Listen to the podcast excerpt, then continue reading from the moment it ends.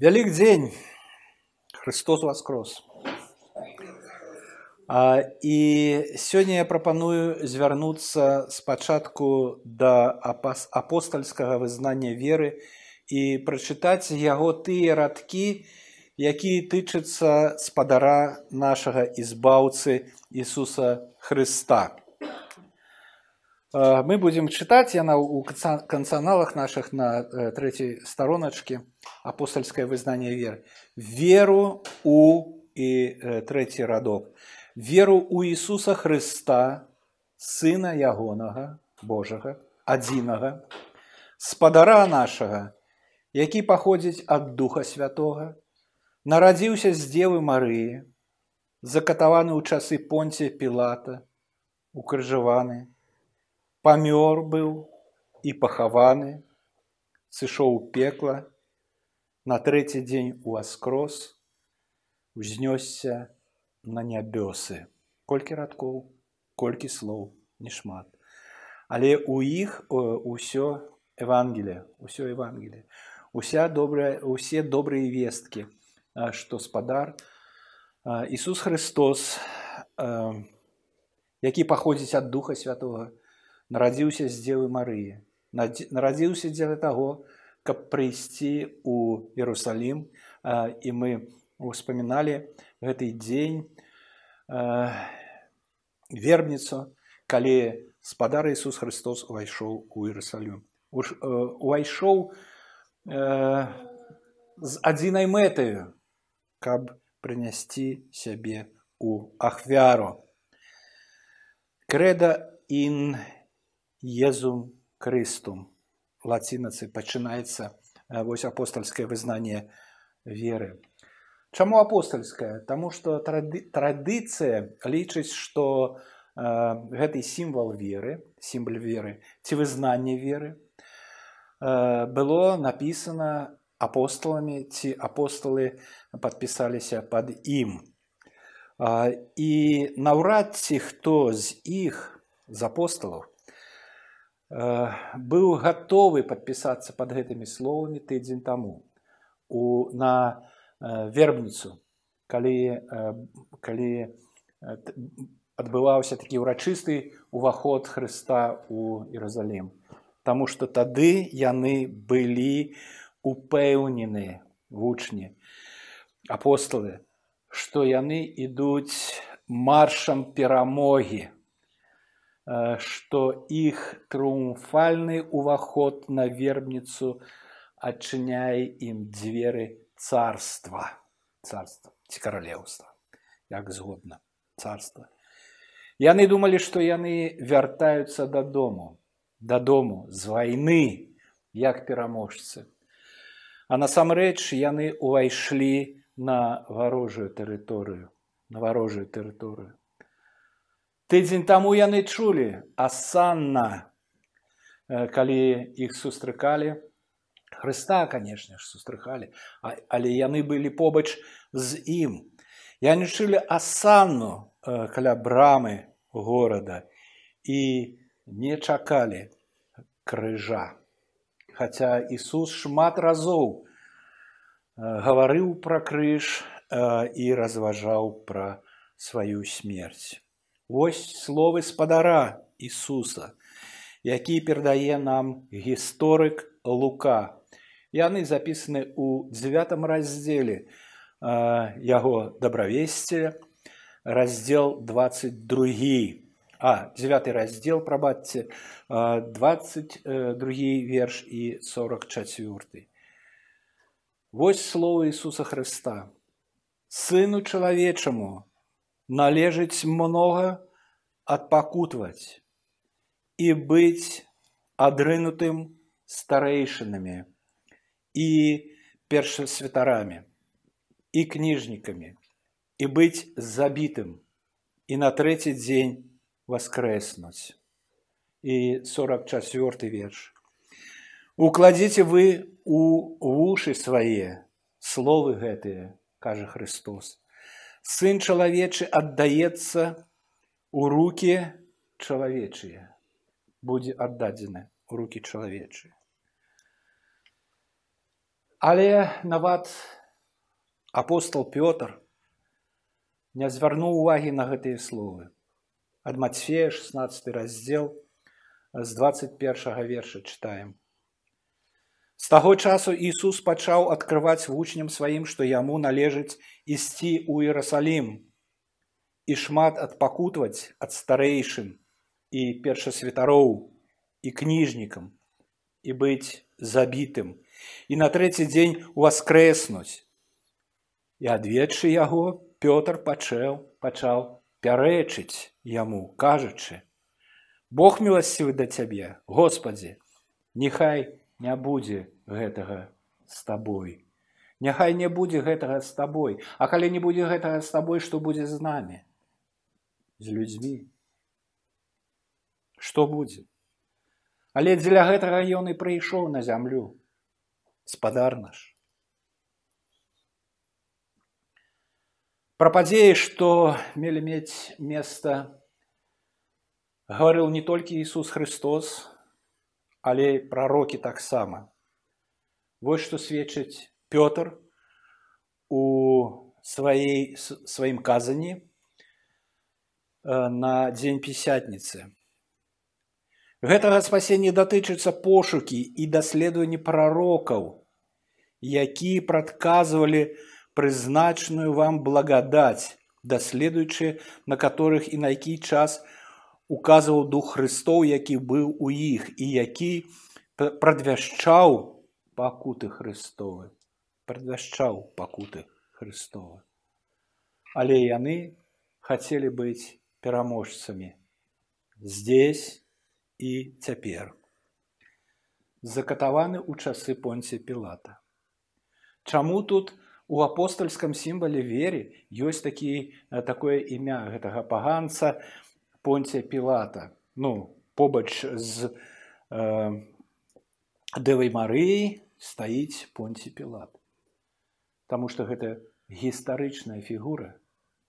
І гэта сведчыць аб тым што тыя падзеі якія адбыліся з хрыстом гэта гістарычныя падзеі.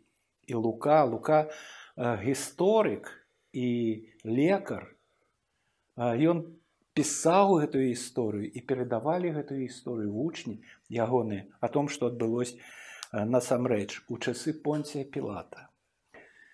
Мы ведаем што пілат вагаўся каб пакараць Ісуса смерцю што палічыў яго амаль што невінным больш чым на палову мабыць і спрабаваў так трошачки вызваліць яго тым не менш не гледзячы на мыццё рук памятаеце памыў руки умываю руки ён быў уладай. Улада гэта не людзі гэта ўлада. Уладай якая пагадзілася ўкрыжаваць Хрыста. Так было спакайней дзеля ее і гісторыя показала гэтага злыдня як прадстаўніка свету які паўстае супраць Бога і супраць ягонага мясіі. Пётр у звяртанні да іўдэя ў дзень пясятніцы звязвае пілата з лихадзействам, якое апісана ў другой псальме. Памятаеце словы другой псальмы і аб гэтым піша гісторык лекар лука. Які вуснамі айца нашага Давіда слугі твайго сказаў духам святым Чаму збунтаваліся язычнікі і народы задумалі марнае? Паўсталі цары зямныя і князі сабраліся разам супраць Господа і супраць Хрыста яго бо сапраўды сабраліся ў горадзе гэтым супраць святога сына твайго Ісуса, памазанага табою і ірад і понці пілат з язычнікамі і народам ізраільскім, каб зрабіць тое, чаму стацца прыдвызначыла рука твая и задумка твоя. Пилат и Ирод, рука у руце, взяли удел у забойстве Сына Божага. Пилат было палічыў яго невинным, але ж все, все ж таки асудзіў яго на укрыжаванне. Пілат гэта гістарычная фігура. Укрыжаванне гэта гістарычны факт. Далей у апостольском вызнанні веры мы читаем укрыжаваны памёр быў. Спачатку пілат паслаў Ісуса на катаванне безунамі, а потым на укрыжаванне. Калі мы звернемся да марка, то нас можа здзівіць тыя кароткія словы, якія ён сказаў пра гэтыя падзеі. Ён так апісаў 15 раздзел Марка з 25 по 26. Была ж трэця гадзіна і укрыжавалі яго і быў зроблены надпіс віны яго цар юдэйскі. Вось гэтыя словы і укрыжавалі яго вельмі коротко. Чаму толькі тры слова і укрыжавалі яго. Таму што сучаснікам Хрыста і аднаго было за много укрыжавалі бо яны ведалі што такое укрыжаванне насамрэч А што мы ведаем пра гэта? Малюнкі? Нейкія выявы? Мабыць статуі? Но але ж насамрэч яны яны не кажуць праўды. Яны не выклікаюць той жах які бачылі э, сведкі тых укрыжаванні таго часу. І інш, бо гэтыя выявы яны насамрэч яны хлусяць. Яны заклікаюць прабудзіцца іншым пачуццям, пабудзіць некую сентыментальнасць, некую сентыментальнасць. Нейкая упрыгожанне смерці бачым у тых крыжах які намаляваны ці адліты ці зроблены з камня ці яшчэ з чаго. Яны ўзводзяць смерць у ранг таямнічай імпрэзы а сучаснікі бачылі агонію. Яны бачылі агонію прышчэпленых да дрэў паўмёртвых людзей крывавых ды голых. Сорамна маляваць голага чалавека, сорамна маляваць Хрыста голага. А навошта зусім гэта рабіць? Бо запаведь кажа: не, ра... не рабі аніякай выявы таго, што на небе верху, то што на земле ўнізу, а ўнізе і не пакланяйся ім. Пры гэтым э, тыя, хто вісяць, яны яшчэ жывыя. Яны чуюць, яны бачаць. Пры гэтым яны не могуць рухацца, не маюць магчымасці. Не антрактаў, не, перапынкаў. Няма свабоднай рукі, каб засланіць сябе ад сонца. ад вачэй назіральнікаў таўпы каб адміцца адбіцца ад мух і сляпнёў. Як чарвяк на кручку. А наперадзе зяюча пашча шэола. Шэол. Памёр быў і пахаваны. Кажа апостольскае вызнанне веры. А потым сышоў у пекла. І тут памылка перакладу Таму што сайшоў у шэол у юдэйскай традыцыі месца дзеля душ тых хто памёр Ісус не быў у пекле. Ісус не сышоў у тое месца, што мы называем адам. Ісус сышоў у тое месца, што стары запавет называе шеолам, царство душ памерлых. Смерць адарвала гэтай душы ад цел. І там, у шеоле, Ісус вызваліў тых, хто апынуўся ім да таго, як ён сышоў туды. У тым ліку Абрагам, Ной, Майсей, Давід, Раав, Ян Хрысціцель і шмат шмат многіх вернікаў. Ведаеце, там два аддзялення, два аддзялення, два пакойчыкі, непакойчыкі, два аддзялення ў гэтым шэоле. І паміж імі прорва вялікая, як сведчыць э, лука, установлена прорва вялікая, каб тыя, што хочуць перайсці з аднаго пакоечка месца, не маглі і каб адтуль да э, іх ніхто не мог перайсці. Адна частка гэта лона Авраамова. Мы памятаем лазара, які апынуўся на лоне Аврааму. Другая частка гэта там, дзе э, э, знайшоў сябе гэты багач, дзе насамрэч было пёкла. Дык вось тое месца куды сышоў Христос ён ён уратаваў тыя душы падняў тыя душы якія былі дабраслаўлены ім пры жыцці і пасля смерці як той лазар і вызваліў іх адтуль і больш туды ніхто з вернікаў ніколі не трапіць. Гэтае гэтае месца зачынена назаўсёды. Ён сышоў забраў зачыніў усё.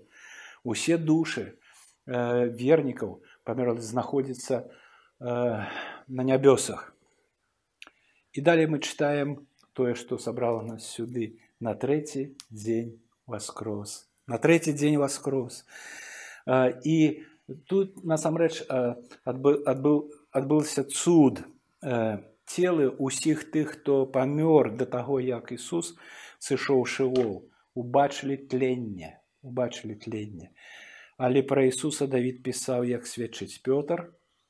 Ён прадбачыўшы сказаў пра ўваскрасенне Хрыста што не пакінута душа яго ў пекле і цела яго не ўбачыла тленне. Першы. Першы не бачу калі калі лазара воскрашаў Христос яму сказалі дык я, я, я, уж э, пахне ўжо пачалося а, а ягонае цела не ўбачыла тлення ніякога. Першы першы з памерлых. Ён воскрос у сваім целе у праслаўленым целе. Нарадзіўся з дзеву мары закатаваны ў часы понці пілата. Памёр быў і пахаваны і ўсё і ўсё гэтае э, з адзінай мэтай уваскрэснуць на трэці дзень. І Христос воскрос на трэці дзень. Ён воскрос каб быць першынцам з памерлых каб быць прыкладам для нас каб быць нашим уратавальнікам. І ўсё гэта ён зрабіў вельмі вельмі добра Таму мы спадзяемся на яго таму мы верым таму мы славім нашага вялікага Бога што мы маем прыклад мы маем нашага Хрыста мы маем нашего збаўцы які э, закатаваны быў за нашыя грахі, якія зрабілі мы. Ён нічога дрэннага не зрабіў, нічога не зрабіў супраць закону.